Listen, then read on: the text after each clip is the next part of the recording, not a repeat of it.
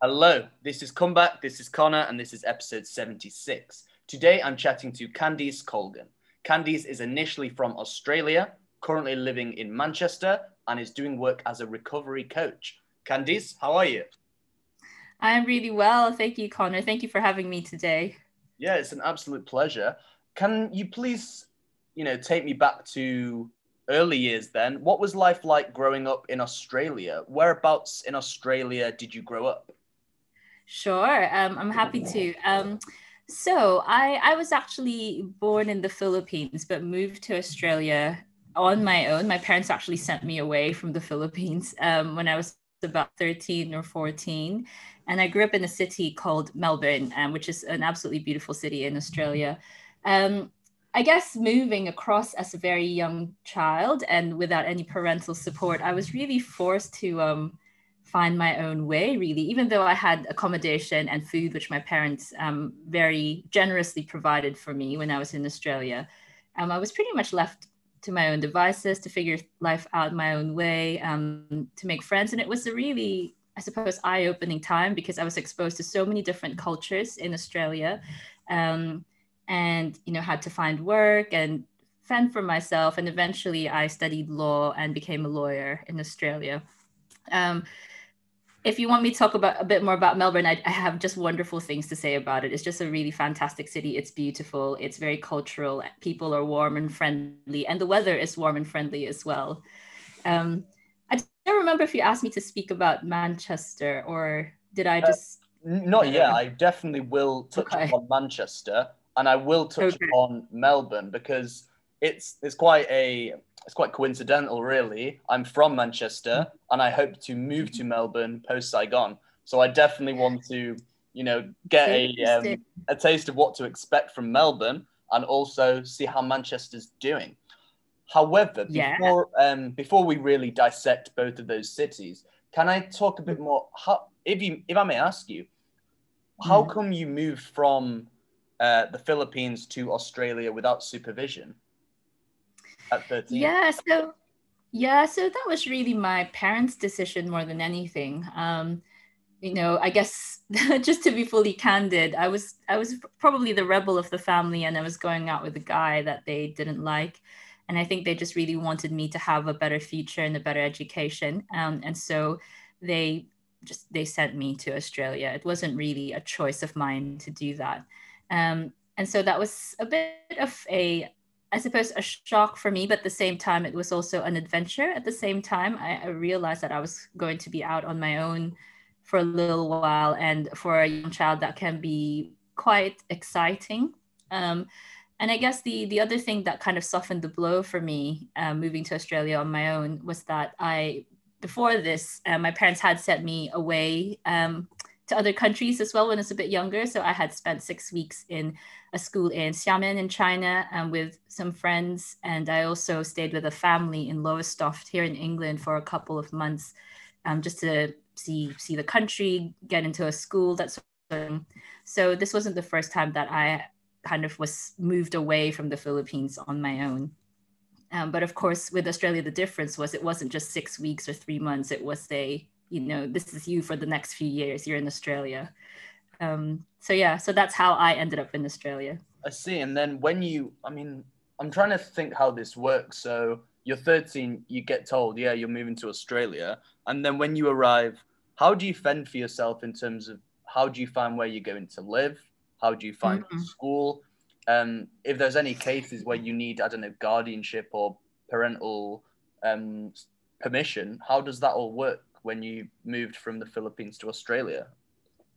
Yeah, so um, I guess I don't really know the sort of stuff that maybe my parents had to deal with in their decision to send me over, um, but I can speak into what what they did for me. So they were very generous in that they secured a place for me to live, and it was in a um, maybe student accommodation is the best way to describe it. You know, you get your own flat. Um, there's a cafeteria or a canteen at the um, the bottom of the building where you can have your breakfast and your dinners. Um, there was, you know, laundry facilities and Wi-Fi and all that sort of stuff. So I pretty much had a place to sleep in, and I knew that I had two meals coming in for me every day at least. Um, and then they also secured the school for me. Um, I went to a place called Trinity College before moving on to Melbourne University, and it was like a short walk from where I lived, or I could catch the tram down. So I didn't really have to deal with any of the uh, the boring logistics and I guess as a young child, like of course my parents still provided for me practically. They gave me an allowance um, until I was old enough to work. And in fact, my first job was a waitress was as a waitress in a chocolate shop, which I really really enjoyed. Um, and yeah, and I think from there I just you know started looking for other types of jobs to um, to keep me going. So yeah. Okay, sure. And then as a whole, let's talk a bit about Melbourne then. Maybe partially mm-hmm. selfishly, because I hope that's my next adventure. What's Melbourne? I, I did recommend Melbourne. So anyway, sorry, you were saying. Yeah. So what's it like, Melbourne, um, as a whole? I know that's quite a broad question, but um, what should somebody expect if they were to a visit there or b live there? Yeah. So um, I would say that Melbourne is one of the most beautiful cities in the world. It was voted the most livable city um, in the world for several years and was only recently defeated by Vienna, Austria, uh, over the last couple of years. Um, it's a really, it's just a very aesthetically pleasing city. Um, it's got a, even the city has an order to it. It's got like a nine by nine grid. So you would never ever get too lost or confused because there's just a very clear layout of the city. Um, and it's just very green and multicultural and theatrical. There's loads of like different types of cultures that live in there. So there's a street that's dedicated to um, Greek food. So it's called the Greek precinct. There's a little Italy there because there's loads of Italian, wonderfully Italian families living there as well. There are Lebanese people, and then Asian food there is incredible as well. Like so many kind of types of street dumplings, um, and lots of really nice graffiti covered alleyways as well. So even though it is quite a, an elegant place, there's also like a um, an edginess to it. You know, you'll see lots of maybe goths walking around. There's a, a section called Brunswick Street, which is a bit more hipster and vegan and a bit more grungy. Um, and then there's also some other fashionable streets like um, Chapel Street and Toorak Road, and yeah, it's just it's just a really nice sprawling kind of place. And of course, there's a huge amount of sport as well. Like the Australian Open is held there, the Grand Prix is there as well, um, and Australian football is is a massive thing as well. So it's just a really vibrant place to be in. And unless things have changed, because I have been away for five years, um, public transport within the city center itself is free. So you could just hop onto a tram and go anywhere within the city and you won't have to pay for it. But you know i have been away five years so i don't know if that's that's changed so please don't quote me on that. No problem. I hope that's i hope that's the case when i arrive there. Um, we'll, we'll see how that all transpires. So then you came from melbourne to manchester is that correct? That's correct yes. How did that all come about yeah, so it pretty much came about because um, I got married and had my son, and then my husband just had an opportunity in Manchester that opened up. Um, my husband is Northern Irish, and as you know, I'm from the Philippines. So even though we were both in Australia and we had um, a son, we were both orphans at the time. We didn't have any family around apart from friends, and I think there was just a pull on his part to be a bit closer to family.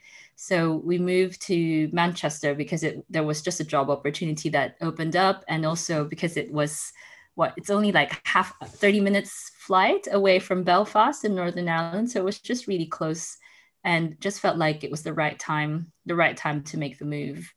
Um, yeah, I wouldn't say that transition was easy for me. Um, yeah, it, it's just always hard when you're uprooted from what you know and you move onto a new place. There's always a period of transition. And sometimes it's easy and sometimes it's a little bit more challenging. And I think this time for me, it was a little bit more challenging because I loved Melbourne so much that moving to a different city was was a lot harder. Yeah, I see. And then I've always thought I'm lucky to be from Manchester because it's quite homely, warm, friendly. I'm I'm, mm-hmm. I'm always thinking, what if I was to move there? Obviously, if I wasn't from there, how do you find it now? Do you think you've adapted well to life in Manchester? How has it been for you? Mm-hmm. Yeah, definitely. So, um, Manchester was a bit of a shock to the system when I first moved here, simply because I just had no idea what Manchester would be like. Um, I, I, think I had expressed to some friends in the past that I always I thought the whole of England looked like London or Oxford or Cambridge. Manchester has a, a much different feel. Um, it is friendly and it is it is wonderful and thankfully um, the food culture is get growing really big as well as well as the beer drinking culture um, which I really fascinating because I, you know, I was told you never ever drink beer because you're a woman. I know that's a very old fashioned and sexist thing to say, but I was very young when someone said that to me and it destroyed my love for beer. But I imagine that if I grew up in Manchester, I would definitely be into beer because there's just so much um, nice craft beers around here. Yeah. Um, but yeah, but back, yeah, but back to your question, the um, the transition was harder because Manchester looks completely different from Melbourne. Um, it's, I guess, it's a lot colder on the one hand. Um, I would say that Melbourne is very, very manicured. It's very aesthetically pleasing. Um, even the way the parks are done, you would see that there's been a lot of that someone's been overlooking everything, whereas Manchester is a bit freer. Um, people are a bit more laissez-faire, laissez-faire, you know, like anything goes. So just those sorts of transitions was i suppose was a bit hard but also because i love melbourne so much and i was yearning for home melbourne became home for me. Um, it was just harder to leave home for something that i didn't expect. You know what i mean? Yeah of course okay so these are the places that you've so far lived we've covered the philippines melbourne manchester let's mm-hmm. now dive into the theme of the podcast come back come back from adversity so, mm. do you mind expanding a bit more upon setbacks that you've faced in your life that you've had to bounce back from? Yeah, completely. Um, so I, you know, growing up in the Philippines, it was never. I mean, I, am grateful for the, my parents who have done so much to protect, sorry, so much to protect me and my sisters. But growing up in the Philippines, where a lot of people live below the poverty line, it was a little bit ominous at times. So I was exposed to a lot of crime growing up. Um, you know, I grew up to stories of, be, of friends being kidnapped, um, held for ransom. Some were tortured. Um, I would see people also have body bodyguards around them all the time just to make sure that no one was following them. I learned very from a very young age to be very vigilant and to be very wary of strangers. Um, and so, moving to Australia as a young child, I suppose one of the positives for that for me is that I would be further away from this environment of, of so much crime. Um, even though I had a good life, it you were, you know, we had to be aware of, um, I guess the the menacing kind of environment we sometimes found ourselves in. Um, so moving to Australia, I thought, you know, I, I finally would finally escape this. But ironically, I actually got hit directly with crime when I was in Australia. Um, I was about 19 and was mugged and beaten up outside a very lovely building near Parliament House in Melbourne, Victoria. Um, and it was it was just a, a random crime. I think you know three people were probably high on drugs. I'm not really sure. They're probably just looking for money. Um, and just saw me on my own and just pounced on me and tried to take my money and everything that I had on my back away from me. Um, and when I tried to fight back, then you know they they beat me up as well. So that was a, a very interesting time. Um, so perhaps that's one of the the biggest setbacks that I experienced uh, in Australia.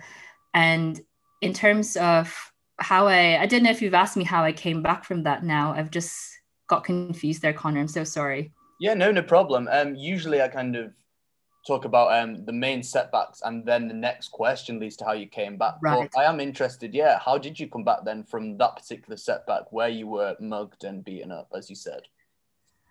Yeah. So um, I think you know when when all that happened, I was a bit younger, and because I I've learned to grow up in maybe slightly dangerous places, I knew that I I couldn't stop. I couldn't wallow in security, and I couldn't live in fear. Um, it, although it was really hard because I remember being very nervous every time I'd go outside or even when I'd be standing in front of an ATM to pull money out. Whenever someone would stand behind me, it would trigger a lot of trauma responses within me. Um, simply because the the guys who mugged me and beat me up just jumped me from from behind and held a, a knife to my throat. Really, so that was the first um, interaction that I had with them, and so that really stayed with me for a very long time. Um, but in order to to move away from that, I just had to not almost learn to face the fear, but just I just had to keep going and had to keep going out. You know, I took up a job at the time. I kept turning up to the job. Um, completed law school. I was involved with the Innocence Project, um, where we examine crime scenes and look at exonerating wrongfully convicted criminals. And I just tried to really pour my life out onto something that was outside of me rather than to wallow in self pity and to relive the moment over and over again in my head. Um, because I felt that being stuck in fear just wasn't helping me at all and was probably worse for my mental health rather than choosing to just go out and, and live life as best as I could.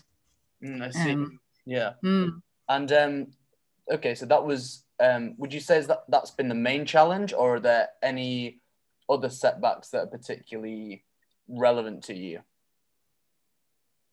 Yeah, so um, I would say that the biggest setback that I had was, ironically, um, my transition from Melbourne to Manchester. Um, I, I find it so ironic because I feel like when I when I look back at my history, I've gone through some really really big things. Um, you know, apart from crime, I've been involved in motor accidents and natural disasters, and have you know was stuck in an elevator that nearly crashed to the floor from the seventh floor. Um, I just have this yeah, I've just been in so many near death experiences that I find it so ironic that my transition to Manchester was the hardest setback for me um, I think moving here, I, you know, just felt a lot of rejection, experienced a lot of racism as well, um, and was just in the place where I, I felt so unwanted and just so disempowered. I felt like my voice wasn't being heard. You know, I started working at, at a government department and I realized that my point of view was not necessarily um, other people's point of views, which is absolutely fine. I am in a completely different culture, but being, you know, having left behind a city and a home that I love so much into a new city that was that I felt was quite hostile to me, and then to be silenced in that work um, was very difficult, extremely difficult. Um, and I was just actually thinking about earlier today, and I was wondering why was this the hardest for me? And I did a little. So part of my trauma recovery coaching course did a little bit of studies around the brain, and there's actually clinical support to show um, pain receptors in your brain, which fire whenever you're physically injured, they actually fire as well whenever you're being rejected or excluded. Um, and therefore, the hurt that we all feel whenever we're told we're not good enough or whenever we are, yeah, simply rejected is, is a very, very real thing. Our brain feels it, and therefore our body, our bodies respond the same way. Okay, I see. And you are currently working as a recovery coach, is that correct? That's correct. Yes. Cool. Do you mind? A trauma recovery coach. Trauma recovery coach. Okay. Um, do you mind uh, expanding a bit upon that then, upon the work that you do? Yeah, completely. Um, so I I generally work with people who have been traumatized by either you know natural disasters, crime, sometimes through childhood abuse. Um, I've got a client as well who have been who was trafficked and tortured for 20 years. Um, and I also work with families of offenders and offenders themselves. And I, you know, trauma has a really profound impact on, on us, not only physiologically, but also in the way that we see ourselves in the world. And sometimes because of trauma, we keep ourselves imprisoned in, um, I guess, our views of ourselves, perceptions of the world, and our views of reality and you know sometimes these could this could be true and sometimes also they could just be very unhealthy because we end up imprisoning ourselves really and disallowing our ourselves to really i suppose explore what could possibly be out there instead. Um, so the work that i do with a lot of my clients is to really regulate the relationship that they have not only with themselves but also with their past. Um, some of my clients are very stuck in what's happened to them. Like for example if i speak about the crime that i experienced um, some of them could just relive that moment over and over and over again in their heads and it would just keep them in a constant place of fear. And over time they'd be unable to leave the front door because they're just so convinced that something bad will happen to them. Um, and other people also in the same way when they're you know when their parents reject them or or whatever it is, an abusive relationship that didn't work out, they can really blame themselves as well for that and can really believe that there's something inherently wrong with them that has allowed them to um, to experience something so traumatic and so heartbreaking. And I just really work with them as well to help them understand that they are not defined by whatever it is that has happened to them in the past, um, and that they can that they they are worthy. They have something to say, and they are worth to be. They're worth um, us listening to them. That they can be seen, they can be heard, and that they are they are valuable. Um, and once that usually happens with the client things slowly change for for this particular client they start approaching life differently they start seeing um yeah they start seeing things a little bit differently which you know makes a, a huge impact to how they experience the world and themselves and their ability to explore new relationships and new friendships etc so that's the type of work that i do with them okay and throughout the work that you've taken part in do you think there are any main techniques or main things that you would focus on in helping a client overcome some trauma? Um, yes, absolutely. So, um, I I would say that um, most trauma survivors have a lot of common symptoms after the traumatic event. Um, one of them is that they learn to become really powerless. So maybe if I define what trauma is in the first instance, trauma is usually an event that has a direct threat to a person's life or well-being. Um, and that person, even though they are, they know they don't want this event to happen, they're deeply frightened of the event. They are completely powerless to change what's about to happen to them. Um, and as a result of going through that event, their perception of themselves and other people in the world just substantially changes. Um, and so, because they've been through something so big and so frightening, which they were unable to change or whatever it is, they become really helpless and powerless. They learn that they they're not invincible. That in fact they're very very vulnerable, and they become really stuck in fear and shame. And then they also learn to mistrust other people and the world as well. Suddenly, the world is this extremely dangerous place. And so, whenever something good is happening, they just really they don't believe that that, that good thing will be forever. They just know that anything could happen and could disrupt everything. Um, and there are a few other things such as toxic pervasive shame, or they start people pleasing because they realize that if they please other people, then these people are less likely to harm them. And so it's about really working with them in, in these really big pieces to help them understand that they are actually okay as to who they who they are. And even though they've experienced something really big and frightening, it doesn't mean that they're powerless. Um, it doesn't mean that they can't do anything now. Um, and it also means that just because something really big and frightening has happened to them doesn't mean that they have to stop trusting other people or the world or how they feel um, because not everything is dangerous right i mean of course we have to be discerning and we have to have an awareness of what's safe and what's not but not everything is dangerous and it's just about striking that balance with them okay i see and then in terms of your own um, experiences then candice whether this be um, your setbacks for example M- melbourne to manchester um, the attack when you were 19, maybe moving country. What um, main techniques have you used and do you use nowadays to keep yourself on track? Yeah, completely. Um, so especially perhaps especially with my move to Manchester, I really needed to I realized over the years that I really had to regulate my relationship with myself um, because I was feeling so much rejection from the outside world that it was important for me to understand who I am and to almost give myself the love that I, I really needed and really yearned for. Um, and so one of the things that I did at the time was um, I, oh, well, first of all, I am a Christian. So, of course, I turned to my spirituality and my faith a lot and prayed and really connected with a higher spiritual being because I felt that um, I felt that having a focus that's not simply within my own physical self was really, really helpful. And knowing that there's something bigger outside of me and beyond me was actually really helpful and kept me going. Um, and the other thing, major thing that I did was to open myself up to positive messages. Um, even small things like saying thank you when someone compliments compliments me that was a really hard thing for me to do if someone says something nice about me i usually just go oh you know i just try to minimize it really but mm, yeah. these days i just try, yeah so you, you try to minimize it whereas now i just go thank you and i just leave it at that you know i allow myself to celebrate my successes rather than thinking looking back at something and think oh i could have done better in this I focus on my successes instead. Um, and I also just open myself up to a lot of positive messages.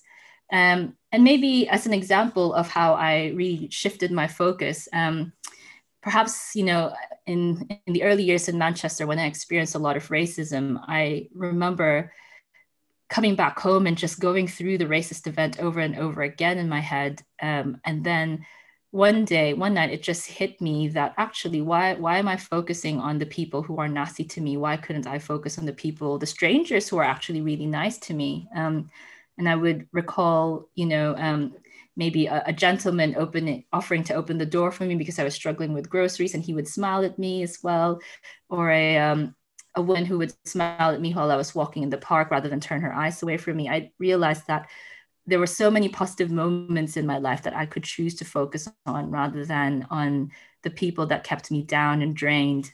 And learning to make that shift uh, changed a lot of things for me. And I just started applying that shift in focus to more things in my life, such as parenting, working, my clients, how I saw myself, everything. Mm. And if there was anybody out there who maybe has gone through a trauma but hasn't received, say, professional help on that matter, what sort of things mm-hmm. would you say to them or the people around them who are maybe in their support network in getting them to make that step and get some help to ease the pain that they're going through? Yeah, absolutely. So um, there are a lot of um, trauma train trauma informed treatments out there, including coaches such as myself. Um, we definitely provide a very very safe place for trauma survivors to come in to know that their narratives would never be negated and that they would never be disvalued and everything and that we would see them as a whole and entire person rather than as someone struggling with something. Um, so in terms of the friends around trauma survivors i would just encourage every one of us and yeah every one of us to just do our best to be a really really safe place um, safe place for people to come and talk to us to for them to know that whatever it is that they say they would never be judged or condemned um, and that the person who's coming to us with, with whatever problem that they have won't be minimized or invalidated but instead would be heard, seen, and that our, their perception can also be taken into account. Because it's so important for us to to take a person as a whole really you know a lot of us try to shut down problems by a logical explanation but logic doesn't solve absolutely everything you know something could be completely rational in our heads but then our stomach could be in knots our hearts could be beating furiously um, and it's not right to simply disregard those extra symptoms because if you're having a physical reaction to something, then something is not quite right. And so for us to assume that a rational explanation would would sort everything out is completely one-sided and it also invalidates and minimizes the pain that the, the person is going through. Um, so that would perhaps be uh, the the best advice um, that I could give to friends and supporters of trauma survivors and it is just to really give them the space to be seen and heard and felt um, and to never never negate what they're going through that's great advice i really think that's valuable and a lot of the people listening will certainly take that away so thank you very much for sharing that insight um, we're coming no up problem. to the final stages of the conversation here candice uh, the final mm-hmm. question i usually ask is usually is quite a broad one but I still pose it anyway. Uh, what's next for you? What mm-hmm. are the aims for the near future? Is there anything in particular that you would like to achieve personally or professionally? What's next? Mm-hmm. Yeah, absolutely. So, you know, I, have had uh, some people ask me this as well. What is your vision for this? And I've always just said, I just want more people to know what it's like to go through trauma and to know how to support people in trauma, but also to empower trauma survivors to know not only that they're not alone, but that they are powerful and they can um, implement a lot of change in this world. Um, I would say that that's probably my perhaps my biggest goal at this point in time. Whether or not it whether or not I can bring it down to something a little bit more tangible um, I'm not sure at this stage because I think if there's anything that I've learned growing up from the Philippines and moving to Australia and Manchester is that life is incredibly unpredictable. And so sometimes putting in um, putting in all of your hopes and dreams into one particular outcome is not always healthy and in fact actually having the flexibility to move with life or what the world needs of you is probably a healthier way. It keeps you happier. It allows you to progress. It doesn't put any of the pressure that sometimes we may feel when we're just so determined to achieve one set hard goal.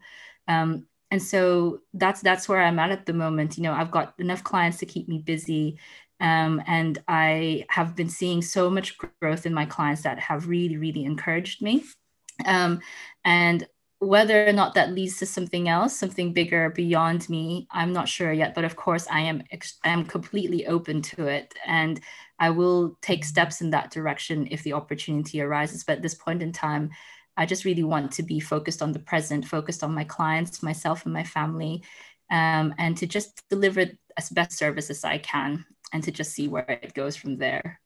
Mm, that's excellent. Is there anywhere we can find out more about what you do via social media? Yeah, absolutely. So I am on Instagram. Um, my handle is Hurt Recovery Coach. Um, you can also find me on my website, which is www.hurtrecoverycoach.com.